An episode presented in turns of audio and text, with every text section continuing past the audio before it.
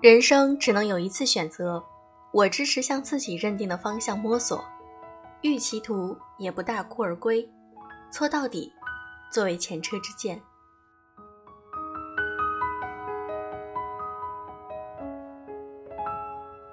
用声音触碰心灵，各位好，我是小飞鱼。可能你在学习工作中遇到的一些同事同学。他们时常会让你觉得很头疼，有的时候他会说：“我这个人就是情商低，你别见怪。”但其实，他不是情商低，而是坏。今天我想和大家分享一篇来自于詹妮桥的文章：“你不是情商低，你就是坏。”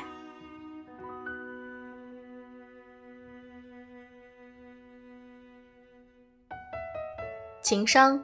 是这几年经久不衰的热门关键词，其实不难理解。和情商低的人待在一块儿太遭罪了，动不动就急，来不来就窜，一句话把你噎个半死，自己像个没事人，关键别人还不会告诉你。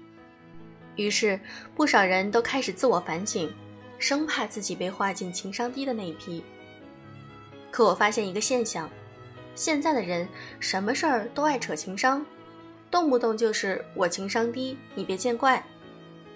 的确，有些人真的是不谙世事的傻白甜，不懂你的不容易。可有些人的问题压根儿不是情商低。说一个朋友最近遇到的糟心事儿：公司新来了个同事，是个杠精，没事儿总是喜欢拆台，而且拆的总是时机刚好。老板夸别人加班辛苦，他说加班说明能力低；老板夸别人效率高，他说可能工作不饱和。平时聊天也是赌心，不是揭别人短，就是笑别人蠢。但凡有人被夸奖，他一定会把人家拉下神坛。总之，平时聊天都很好，一到关键时刻，情商秒下线。朋友被黑得极惨，无可奈何地说：“一定要远离你身边情商低的人。”听得我很无语，这压根儿不是什么情商低，就是坏。一个人说什么话就是什么人，和情商没什么关系。那些所谓不小心捅了别人一刀的人，多半就是见不得别人好。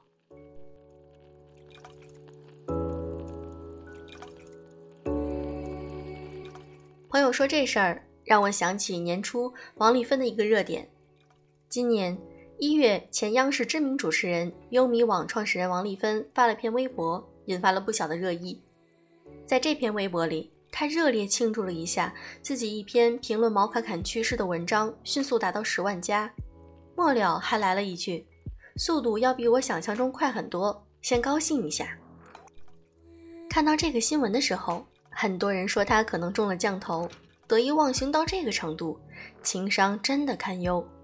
于是我惊讶地发现，越来越多人讨论情商的时候，喜欢用到一个标准：什么话该说，什么话不该说。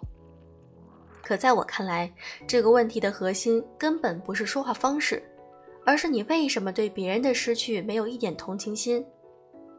闺蜜说了一句话，总结得很到位：有时候情商高也挽救不了你，因为一个人骨子里的恶心是藏不住的。前两天看了黄渤在人物的专访，终于明白这个无颜值、无肌肉、无身高的三无明星怎么莫名其妙的一路圈粉了。他有句话特别打动我：其实有的时候，所谓高情商，是你不想伤害别人。我不是一个冲动性、侵略性特别强的人，我性格里面有柔软的地方，所以不喜欢把话说的那么绝。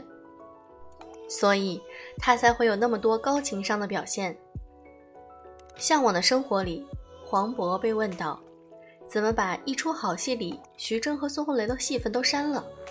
他机智的回答：“就是他整个演的比主演演的都好，你留着他干嘛？”还有一次，网上传言黄渤的电影片酬和周杰伦一样，有记者挑拨离间，问黄渤怎么看，黄渤一句。那恭喜周杰伦了，又巧妙的化险为夷。每次别人怼黄渤，他都能不伤人分毫的怼回去。不得不说，不把话说绝，其实是一个人深到骨子里的善良。这种情商很难装。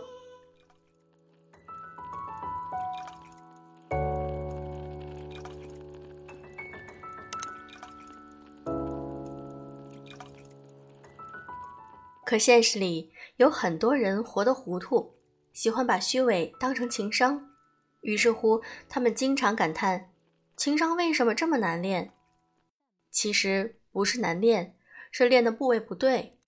修炼情商是该练的不是嘴，而是心。我们公司以前有个同事，总说自己心直口快，情商低。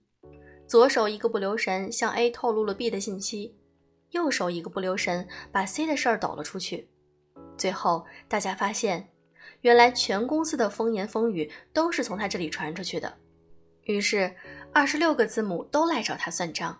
他还一脸委屈：“我这人天生实诚，说话只说大实话。”我问他：“公司这么多人，你都知道怎么回事吗？”他一脸不屑的来了一句：“知道啥说啥。”真的，当时就想抽他。如果说有利可图的自私还算得上是聪明的坏，他这种毫无逻辑的给人下绊，绝对是傻坏。情商再高，也挽救不了动机上的缺陷。这一点不仅是职场，人和人相处也是一样的道理。有一段时间，办公室一个男孩心神不宁，有人猜测是谈恋爱了。可我看这个状态，就像刚从神经病院里放出来的。昨天还跟你嘻嘻哈哈的聊美食，今天就蔫头耷脑的闹绝食。我一问，原来是有了个喜欢的姑娘。不知道人家怎么想，今天跟你聊了一整晚，明天消失一整天。结果，姑娘有一天拉着男朋友的手跟我同事说：“不好意思，我这人不会说话，我没想到让你误会了。”办公室当场摔碎了好几个杯子。真的，这不是会不会说话的问题，是人有问题。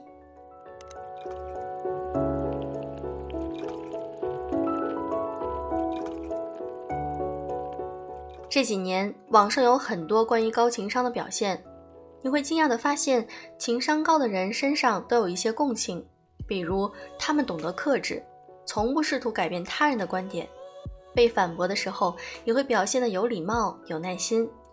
和这样的人在一起，人们说的最多的一个词儿就是舒服。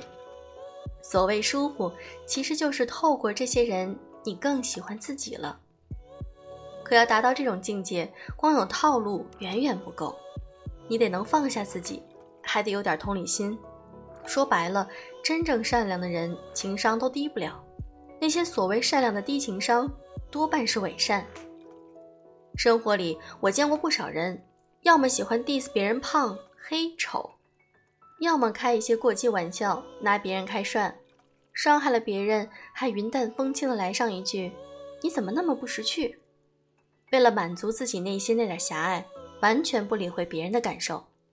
说实话，这不是什么情商低，就是坏。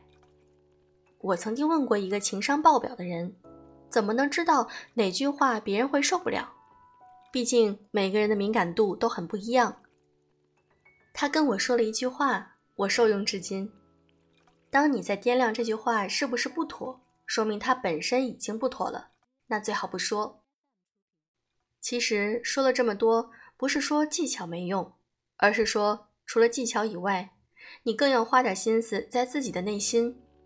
想来，为什么那么多人喜欢黄渤？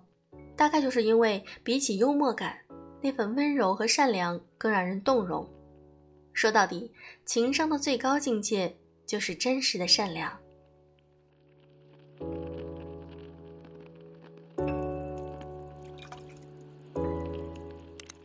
那小飞鱼今天很想问问大家，平时你见过哪些情商跌停的表现呢？可以在留言区给我留言哦。如果你喜欢我的节目，记得给我一个小小的赞哦，因为这是爱的鼓励。好了，今天的节目就是这样，祝各位早安，晚安。